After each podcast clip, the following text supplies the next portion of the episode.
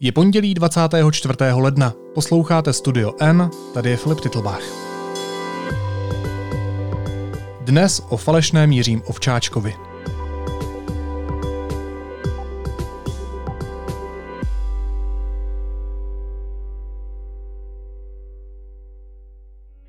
Osm let parodoval na Facebooku vyjádření mluvčího hradu. Falešného Jiřího Ovčáčka sledovalo přes 100 tisíc lidí. Před třemi lety získal jeho tvůrce křišťálovou lupu.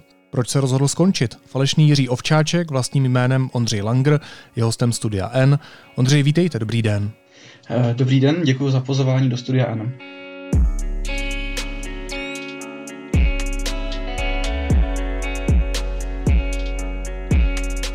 Zajímalo by mě, on pro vás přestal být Jiří Ovčáček výzvou? Um, Řekl bych, že přestal být nejenom výzvou, ale i zdrojem inspirace, protože témata, která prostě Hrad produkoval v posledních letech, postupně utichala a z profilu samotného mluvčího se stala, stal jakýsi jeho osobní blog, takový lifestyleovo náboženský možná řekl bych, který už neposkytoval v podstatě nic, k čemu by se člověk mohl vyjadřovat a ohledně politické situace už to bylo víceméně jenom mlžení, než uh, nějaká relevantní informace k tomu, co by mohlo občany, občany zajímat. Takže vám došel materiál?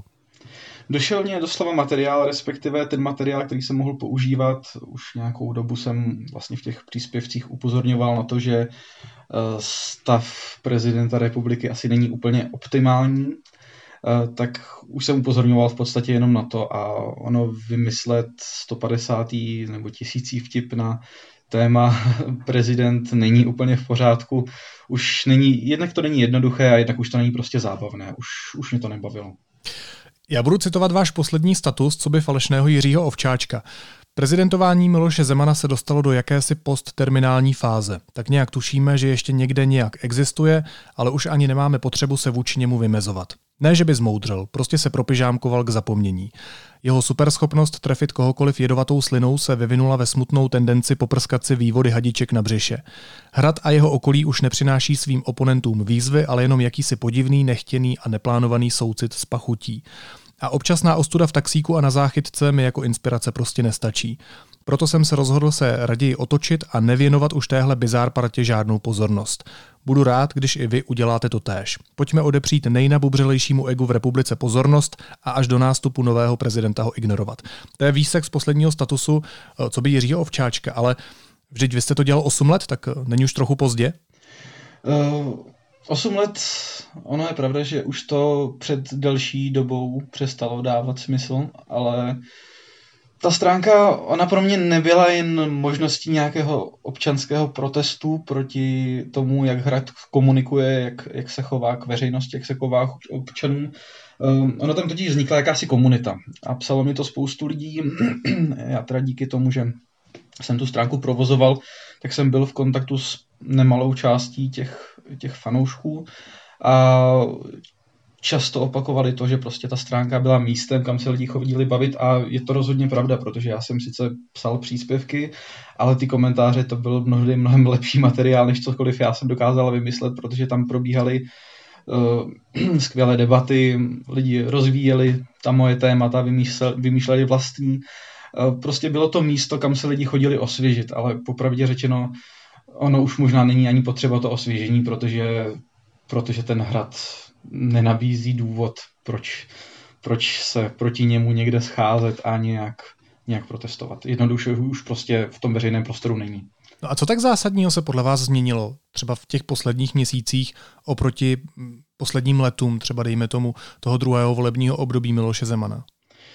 Tak jednak proběhl na podzim, proběhla ta situace, kdy vlastně Miloš Zeman byl, eh, byl v nemocnici a to byl už okamžik, kdy já sám jsem si říkal, že, že to parodování začíná být za hranou. Já už jsem pak vlastně i zveřejnil status, že se do nějaké doby nebudu vyjadřovat k jeho zdravotnímu stavu, protože už mi to nepřišlo prostě etické. Uh, jakkoliv si zem, Miloše Zemana nevážím jako člověka, tak pořád vnímám, že to člověk je a uh, rozhodně bych nechtěl útočit na něco, co se může dotknout třeba jeho blízkých osob. Takže tam jsem prostě už hodně povolil sám a už jsem sám neútočil na to zdraví, už jsem na to neupozorňoval. A díky tomu, že potom proběhly volby, ty dopadly tak, jak dopadly, to znamená, sebrali mu možnost více nějak zasahovat už do toho veřejného dění, tak už o to připravilo o, o vliv, o moc, o, o tu schopnost plivat, jak, jak jsem napsal v tom, v tom komentáři a vířit tu debatu tím negativním synem, protože Miloš Zeman prostě byl vždycky geniální v tom víření negativních, uh, negativních emocí a pocitů veřejnosti. No a je to jenom ta ztráta inspirace a materiálu, o které jste mluvil? A nebo máte i nějaké, řekněme, jiné důvody, proč jste se rozhodl ten profil ukončit, proč už jste se rozhodl nepsat další statusy toho falešného Jiřího Ovčáčka?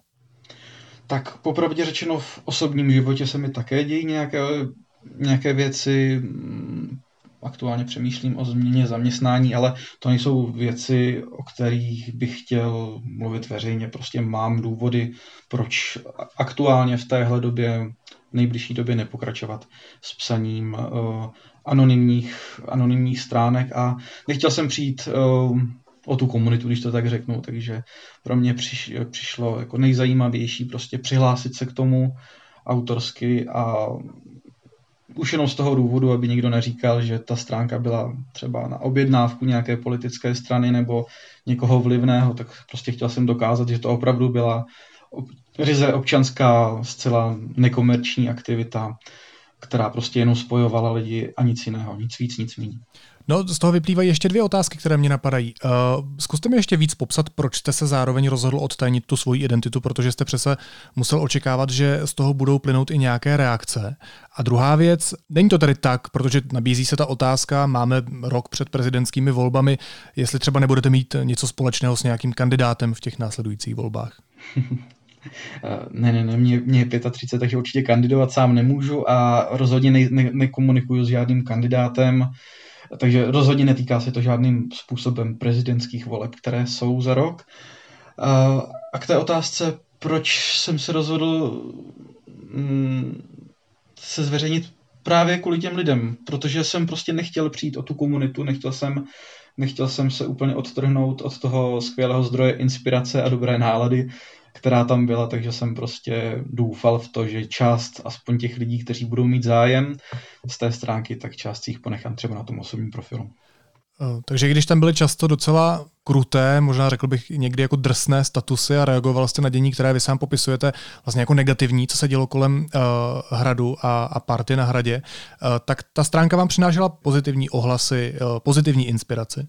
Určitě, já já jsem teda čekal, popravdě řečeno, když se takhle přiznám k té stránce, že samozřejmě přijde hodně negativních reakcí, třeba budou i výhrušky a podobně, ale mě to teda překvapilo, protože já jsem musel vlastně od toho pátku do teďka zablokovat asi jenom tři lidi, kteří jako vyloženě vyhrožovali. A takových 20 lidí, řekněme, jsem ignoroval. A krom, krom těchto případů tam bylo asi tři tisíce zpráv a komentářů, které byly opravdu milé, ve skrze pozitivní, až teda chvíle má jsem nevěděl, jak odpovídat, protože to bylo to opravdu hodně pěkné, co jsem, co jsem přečetl. Určitě jsem nikdy v životě za celý víkend nepřečetl tolik pěkných věcí sám o sobě, takže, takže ty, ty reakce byly pěkné. Samozřejmě jinde na, na jiných místech internetu, hlavně třeba v diskuzi pod novinkami nebo v některých eh, facebookových skupinách, tak samozřejmě tam jsem asi dostal tak nějak obrazně řečeno na zadek víc, ale to není asi něco, čím bych se trápil, to je prostě internet a na internetu vždycky bude hate a nenávist. No, přicházely vám třeba během těch let, co, co tu stránku vedete, nějaké výhrušky? Ano, přicházely. Občas i někdo šermoval paragrafy s tím, že, s tím, že dělám něco nelegálního, co, což si teda vůbec nemyslím, protože ta stránka měla vlastně dvojjazyčně popsáno, že je to satirická stránka, vylažně byla zařazená v kategorii satira, takže, takže nějaká možnost tvrdit, že jsem se za někoho vydával, je prostě nesmyslná. Satira, satira prostě k naší kultuře patří. My jsme takovým národem uh, haška a české sody. Prostě my, my máme satiru rádi. Myslím si, že satira je naprosto legitimní nástroj k tomu, jak se vyjadřovat k politice, k veřejným věcem. Takže rozhodně jsem nedělal nic nelegálního, ale samozřejmě i tak, i tak se objevovali lidi v průbě, průběžní, kteří vlastně vyhrožovali, takže i proto jsem byl třeba rád, že jsem měl mezi těmi svými fanoušky několik právníků, kteří mě občas poradili, abych věděl, kde je ta hrana toho, co, co ještě můžu, co ještě nemůžu. Takže toho si nějakým způsobem nebojím, ale, ale samozřejmě ta potřeba vyhrožovat je. On, prostě část lidí si myslí, že už jenom díky tomu, že budou vyhrožovat, tak, eh, tak ta druhá strana couvne. Tak to v Česku chodí. Takže pochopil jsem správně, že jste svoje vtipy konzultoval s právníky? Eh, v několika případech, ale myslím si, že, myslím si, že většinou to nedosahovalo té hrany, abych, abych konzultovat musel. Takže v několika případech jsem se zeptal, abych, abych měl, měl představu. Já budu citovat jeden z těch posledních populárnějších statusů. Dnešní jednání v Lánech bylo úspěšné zejména díky brilantní diplomatické připravenosti dezignovaného předsedy vlády, který věděl, co hlavě státu nabídnout. Po Krtečkovi následovalo stavění komínu z kostek, hra zajíček v jamce a paci paci pacičky. Zelenou definitivnímu schválení svého kabinetu Petr Fiala však obdržel poté, co Miloši Zemanovi takticky nabídl zaprdění na pupík. Eh, přicházela z hradu velká inspirace, anebo nebo bylo náročné ty vtipy vymýšlet? Uh, ta stránka byla úžasná v tom, že já jsem žádným způsobem nebyl nucený psát, byla to prostě volnočasová záležitost, takže uh, někdy jsem napsal několik příspěvků za den, někdy jsem třeba měsíc nic nezveřejnil. Takže ta inspirace přicházela prostě samovolně.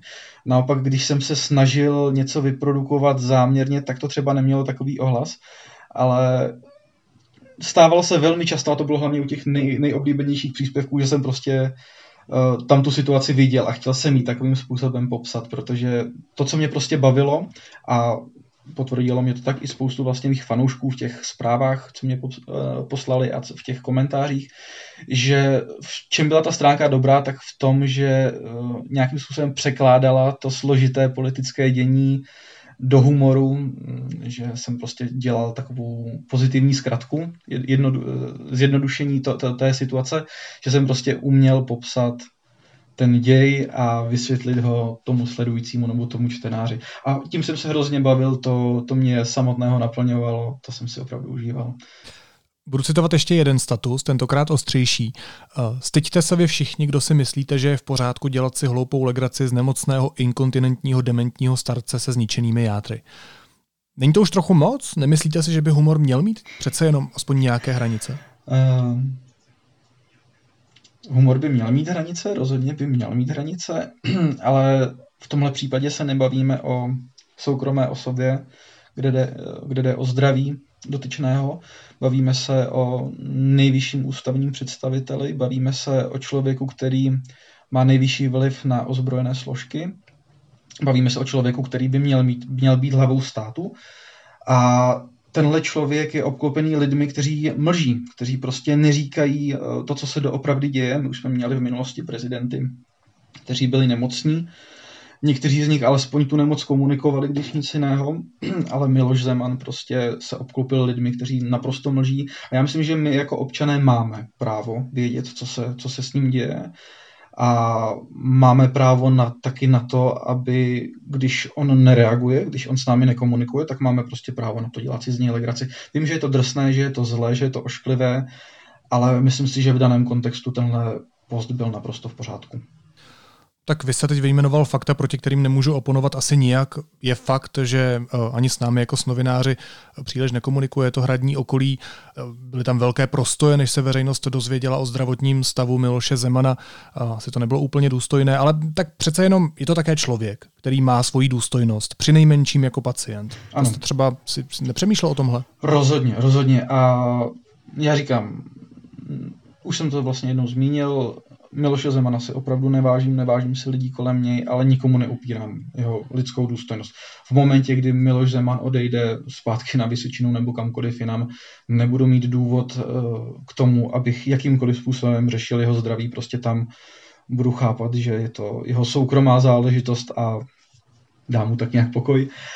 Ale v momentě, kdy tenhle člověk pořád zůstává tam, tam, kde zůstává, kde prostě pořád má tu ústavní funkci, tak jsem přesvědčený, že já jakožto občan mám právo kritizovat to, že nevím, co se děje, že je mi lháno nebo že je mlženo a že na to můžu reagovat tímhle s tím drsným způsobem.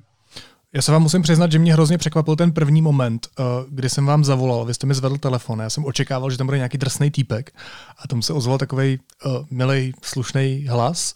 Uh, tak by mě zajímalo, jestli jako jste takový i vy osobně, anebo to byla čistě určitá role, uh, ten profil falešného Jiřího Ovčáčka? Profil Jiřího Ovčáčka je určitě role.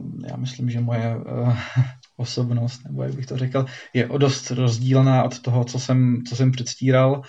Eh, na tom profilu bylo hodně vulgarit, hodně věcí za hranou, které bych si v reálném životě určitě nedovolil nebo by mě nebavili. Neprojevoval bych se tak mezi lidmi, kterými si obklopuju. Ale patřilo to právě k tomu, že jsem nějakým způsobem narážel na to, co, co dělá Hrad, nebo co dělá konkrétně Jiří Ovčáč, nebo co se prostě děje. Přišlo mě prostě dobré vzít na sebe určitou roli a něco, něco předstírat. A myslím si, že to taky nějakým způsobem fungovalo v tom kontextu, v té situaci. Takže v tomhle rozhovoru se mnou byste mi sám za sebe nic takového jako Ondřej Langer neřekl. Třeba něco o inkontinentním a dementním starci. Ne, ne, ne, ne.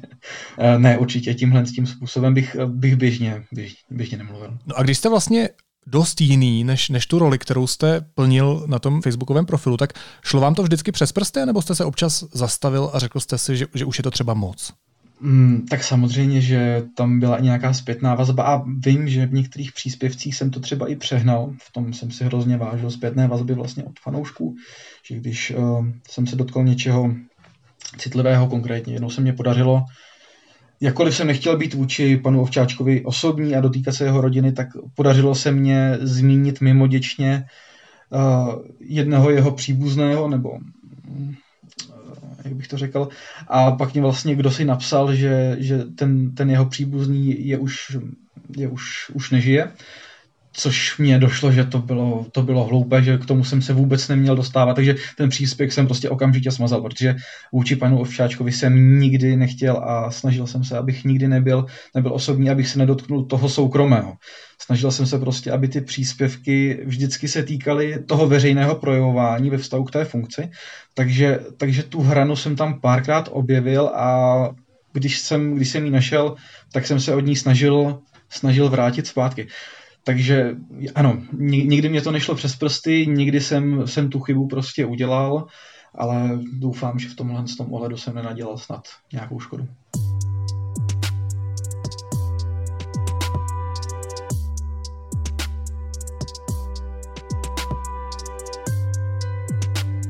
Jak se vysvětlujete, že ta stránka měla a má tak obrovskou odezvu? Uh, tak zmíním to asi znova, ten samý argument, to je ta komunita. Tam prostě to, ne, to jako, ne, nebylo to one man show, když to tak řeknu, nebylo to čistě uh, moje působení, ale tam se prostě objevila úžasná skupina lidí, která spolupracovala. Já teda čím jsem, na, na co jsem si dával pozor, je taky to, že jsem tu stránku moderoval. To znamená, když tam vyloženě byly, byly hejty, byla tam nenávist, Eh, která už nebyla ani vtipná, prostě čistě jenom nenávist, tak jsem prostě ty lidi mazal. Já nevidím důvod, proč by jako na stránce, kterou píšu, se kterou si dávám nějakou práci, tak proč by tam měl kdokoliv právo mít, nadávat na etnické menšiny nebo na sexuální menšiny a podobně. Prostě, prostě jsem ty lidi promazával a postupem času vlastně tím, jak tam přibývali ti, ti komunikačně schopní lidé, tak oni byli schopní i, i usměrovňovat ty, ty ostatní. Co teda taky chci říct, ne vždycky bylo potřeba někoho mazat, ale prostě dát mu za uši jenom nějakým ironickým komentářem a oni se pak už začali tihle provokatéři dávat pozor, takže ono tam té nenávisti prostě moc nebylo a tím pádem tam vznikla ta komunita, která spolu dobře mluvila, byla tam prostě legrace a lidi to přitahovalo, lidi prostě často nečetli jenom ty moje příspěvky, ale zajížděli do té diskuze, tam byly prostě často stovky, někdy tisíce komentářů a to, to byla prostě silná stránka celé, celé věci. Uh, jste mě pobavil, protože jste řekl, že to nebyla one man show, ale vy jste v roce 2018 získal křišťálovou lupu v kategorii one man show. Ano, uh, ano. Není vám trochu líto to celé ukončit? Uh, tak popravdě řečeno, chybět mě ta stránka určitě bude. Na jednu stranu byla to příležitost, A to ocenění, to mě, to mě opravdu hodně potěšilo. Vážím si toho, do dneška mám křišťálovou ruku vystavenou, takže mm, je to něco, co beru naprosto vážně, ale bohužel tahle role už se přežila. Já si myslím, že časem se třeba objeví jiná role nebo jiný způsob, jak komunikovat s tím okruhem lidí, které jsem měl rád na té stránce, ale dál už opravdu prostě nešlo pokračovat. Mě hrozně zajímalo, jestli se vám někdy někdo ozval z hradu. Z hradu přímo ne, což mě překvapilo, protože uh, Facebook samozřejmě nabízí možnosti, jak zamezit tomu, aby uh, někdo někoho přímo parodoval pod jeho jménem, což si myslím, že je naprosto legitimní, ale pan Ovčáček nikdy, nikdy během celé té doby po mně nepožadoval, abych tu stránku smazal nebo zavřel, což opravdu řečeno, já bych to, já bych to udělal, protože chápu, že, že každý má právo na nějakou ochranu své osoby. Naopak jsem četl v jakémsi rozhovoru, že, že mu nevadí, když ho někdo paroduje, takže to jsem bral jako takovou nějakou zelenou. Ale několikrát nebo jednou nebo dvakrát, nejsem si teďka přesně jistý, eh, mě poslal nějaký takový ostřejší vzkaz přes Twitter, kdy se mu co si nelíbilo, takže jsem mu odpověděl podobným způsobem a to bylo tak ohledně naší vzájemné komunikace všechno. Ono, takhle chci říct, ono to může vypadat jako, že já jsem jeho osobou nějakým způsobem posedlý, ale jak už jsem řekl v nějakých rozhovorech, pro mě, pro mě je pan Ovčáček prostě maňásek. Já jsem, já jsem si vybral v té době, kdy jsem zakládal tu stránku, konkrétně jeho, protože on tam byl relativně nový na tom hradě, ale myslím si, že kdybych si vybral nějakou jinou postavičku, prostě z toho okolí nebo z té naší bizár politiky, tak bych tu stránku dělal zhruba stejným způsobem. Takže jako ono to není o tom, že já bych se nějakým způsobem zaměřoval přímo na něj. Já třeba vůbec nesleduju jeho dění ohledně jeho soukromí. Občas si třeba někdo něco napíše eh, do, do soukromých zpráv ohledně toho, kde žije nebo s kým žije, ale mě to popravdě řečeno vůbec nezajímá. Už jenom jednak respektuju to, že má nějaký soukromý život a jednak to, že mě prostě nezajímá, co, co on dělá mimo, mimo tu politiku. Mě prostě zajímaly ty reakce na to jeho veřejné působení. Takže k tomu jsem se prostě vždycky vyjadřoval asi takhle. Co to bylo za ty ostřejší zprávy, které vám psal na Twitteru? Uh, myslím, že se to tam týkalo před volbami nějakého protikandidáta, že jsem, že jsem se asi pozitivně vyjádřil, nevím, jestli k Jiřímu Drahošovi, ono už je to spoustu let zpátky.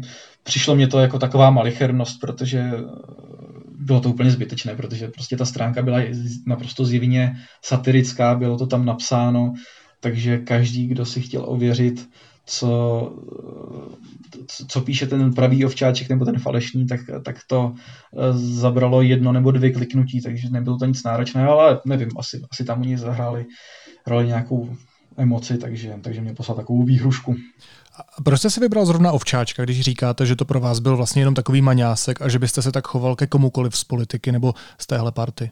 Uh, no, to se váží k, k situaci, ve které ta stránka vlastně vznikla. Uh, já jsem před těmi osmi lety uh, ještě studoval, vlastně uh, součástí doktorantského studia byla byl dohled nad státnicemi, vlastně se studenti psali státnicové testy. Já jsem byl jedním z dozorujících, takže jsem měl spoustu hodin v učebně a měl jsem tam počítač, a tak nějak ta, ta nuda nad tím, že jsem tam procházel mezi těmi studenty a ten počítač po ruce a to, že byl na hradě zrovna nikdo nový, eh, vedli k tomu, že jsem si založil nový profil, od kterého jsem neočekával, že bude nějakou dobu fungovat. Totiž takhle já jsem ty profily zakládal od jak živa, když to tak řeknu. Já jsem mě prostě tohle na tom internetu hrozně láká, to hraní si s identitou, takže už poprvé, když jsem přišel k internetu někdy v osmé třídě na základní škole, kde to byl ještě nějaký X-chat, tak už tenkrát mě bavilo zakládat prostě falešné profily. A bavilo mě to, že prostě lidi nechápou, že na internetu nejsou věci tak, jak se prostě zdají být. A překvapuje mě, že dneska v roce 2022 pořád, pořád uh, velká část uživatelů internetu nechápe, že věci jsou, jsou složitější, než jak se zdají být na první zdání. Takže abych to odpověděl na tu otázku, prostě nebyl to žádný záměr, byla to prostě momentální situace, to, že jsem někoho sparodoval a vůbec jsem nečekal, že se to takhle vyvine až takhle daleko. Ani, ani ve snu mě to nenapadlo. Takže vy jste trochu problémový člověk, který zakládá falešné profily různým lidem. A, tak já si nemyslím, že by to bylo problémové. Pro mě je to legrace. Já si myslím, že je to legrace, že je to taky trochu poučení pro ty ostatní, protože myslím si, že, že průměrně inteligentnímu člověku dřív nebo později dojde, že prostě ty věci jsou prostě nadnesené a že si pro příště musí dávat pozor. A vzhledem k tomu, že mě to i z hlediska mého studia, já jsem se zaměřoval na dezinformace, že mě to dávalo smysl i jako takový trošku eh, sociální experiment, kdy jsem prostě zkoušel ty svoje věci z teorie převádět do praxe, jak budou lidi reagovat, jak, jak zareagují na to, že mm, něco, něco je jinak, než jak se to dá být na první dobrou. No a jaký je pro vás výsledek tohoto osmiletého sociálního experimentu? Tak to by bylo asi na hodně dlouhou analýzu. Mm, těch postřehů by bylo hrozně moc, asi nedokážu takhle vytáhnout. No, tak mi řekněte ty zásadní. Mě by třeba zajímalo, jak často si lidé mysleli, mm. to mě napadá na první dobrou, že, že třeba lajkují statusy nebo že píšou zprávy pravému Jiřímu Ovčáčkovi. Mm. Vlastně až úplně, úplně dokonce mě chodily zprávy jako, jako originálnímu Jiřímu Ovčáčkovi, jakkoliv to tam bylo zmíněno na tolika mnoha místech na stránce. Prostě mě, mě fascinuje to, že, že ty dezinformace se pořád jakoby prohlubují, pořád pro ně vzniká větší a větší prostor, namísto, aby ta společnost se dokázala nějakým způsobem poučit, že tady s námi často někdo manipuluje nebo že často ty věci jsou složitější, tak, tak jakoby víc propadáme do toho, že věříme tomu, čemu věřit chceme, co se nám prostě zdá, zdá být dobré, že víc, víc eh, dáváme přednost vlastním emocím a ono to teďka vlastně bylo vidět během té koronavirové eh, pandemie, že vlastně mnohem víc věříme tomu, čemu věřit chceme, co konvenuje nějak s naším přesvědčením nebo s naší představou, než to, že bych, bychom si ověřovali, ověřovali fakta. Prostě eh, ta postmoderní debata roztříštěná, kde je vlastně společnost fragmentovaná na tisíc kousků a subkultur, spolu prostě nemluví a každý opakujeme, nebo máme tendenci opakovat to, co si myslíme, to, co cítíme sami. A málo vnímáme ostatní, jsme málo schopní být uh, sebereflexivní, upravit vlastní názor, pokud nám nevyhovuje a to bude do budoucna rozhodně problém, protože jako vidíme, že poslední volby tyhle dezinformace a různým způsobem fake news ovlivňovaly, ovlivňovaly výsledky voleb a já myslím, že do budoucna budou, že, že třeba i do budoucna bude nezbytné nějakým způsobem nastavit striktnější pravidla pro to, co, co se může, co se nemůže, protože to může vytvořit pro celou společnost jinak nepříjemné situace. Jak vás tak poslouchám, tak eh, když víme, jak fungují lidé, že si tedy nejsou často schopni přečíst ani základní informace na facebookových profilech, že si nejsou schopni dohledávat původní zdroje, kriticky nad nimi přemýšlet, tak mě napadá ostrá otázka. Nejste vlastně sám dezinformátor, hmm. když víte o tom, jak fungují lidé? Dezinformátor, já si myslím, že nejsem dezinformátor, protože dezinformátor je někdo, kdo ovlivňuje veřejnost k tomu, aby, aby měl nějaký zisk z toho ovlivňování, což já žádný zisk jsem z toho nikdy neměl. Uh, naopak si myslím, že díky tomu, že na té stránce vznikla ta komunita, o které jsem mluvil a díky tomu, že prostě uh, jsem třeba něčemu i mohl nastavit zrcadlo, takže to působení bylo spíš pozitivní. Ale ten argument, že jsem dezinformátor, jsem samozřejmě slyšel tisíckrát. Jo, já ho neříkám, já se na něj ptám, jak jste si ho sám vyhodnotil. Mm, říká to, napsalo mi to spoustu lidí, že, že jsem dezinformátor. Já osobně si to nemyslím, ale tady je samozřejmě otázka toho, kdo je dezinformátor, kdo, kdo není. To bylo asi zase na další diskuzi, jenom o tom samotném slovíčku. Kolik takových parodických stránek ještě máte? Spoustu. Díky tomu, že říkám, já to dělám prakticky od života, tak stránek mám spoustu, ale žádná nepředosla až v takovýhle v takovýhle extrém, kdyby mě sledovalo víc než 100 tisíc eh, lidí a kdybych se tomu věnoval, věnoval dlouhodobě, takže to zveřejnění jsem se rozhodl, rozhodl provést čistě jenom na téhle stránce. Většina těch věcí už je mrtvých a věřím, že do budoucna se určitě pobavím nějakou další, další jinou identitou, ale je jich víc, určitě jich víc.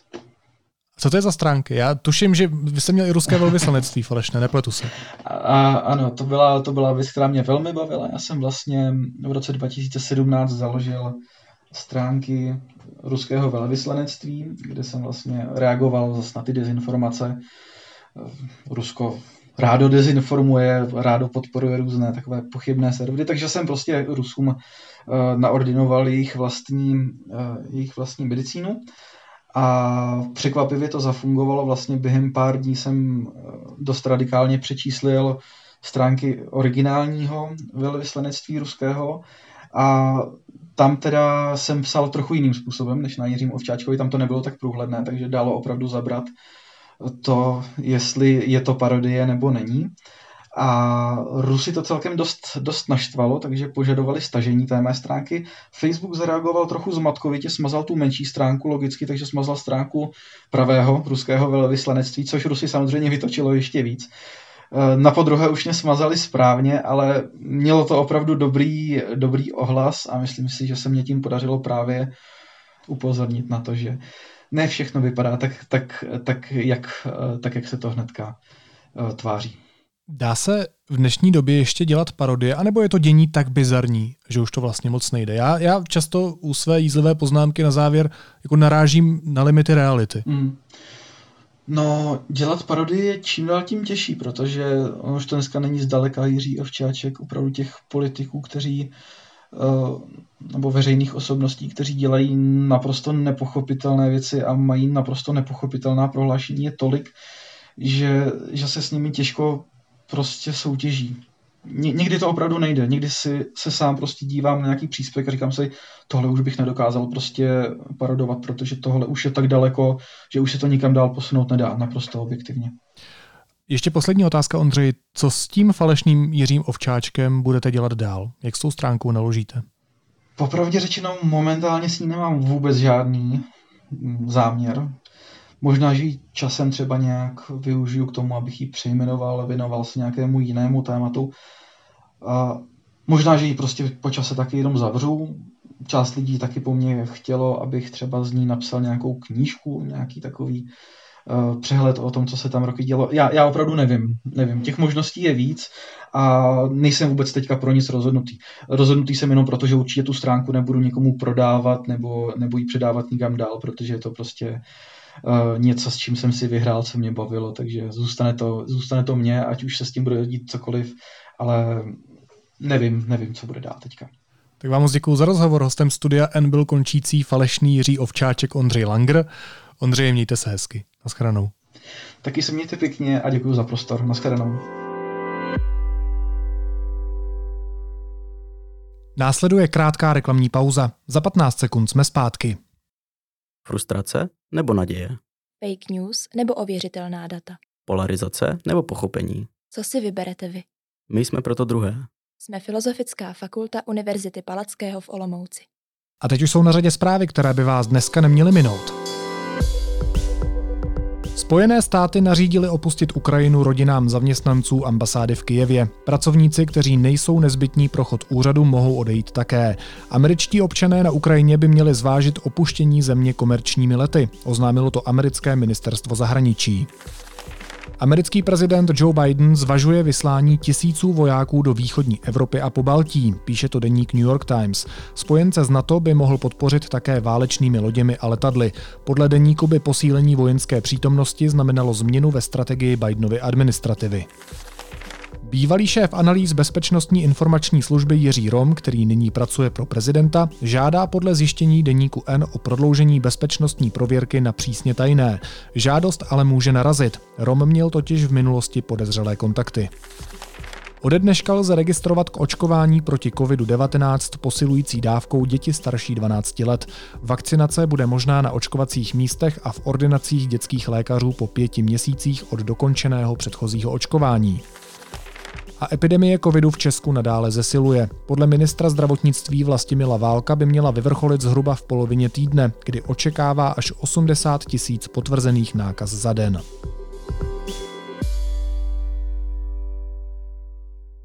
A na závěr ještě jízlivá poznámka. Víte, jak poznáte, že už vůbec nic neznamenáte? Když oficiální konec, dřív než vy, ohlásí vaše parodická stránka. Naslyšenou zítra.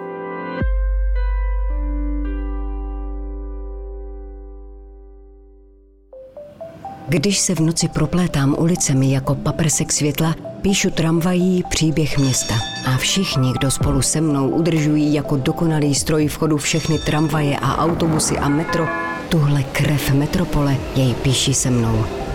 Společně vozíme všechny tam, kde mají být. Společně udržujeme město živé. Jsme dopravní podnik hlavního města Prahy a naše práce je vášeň na celý život.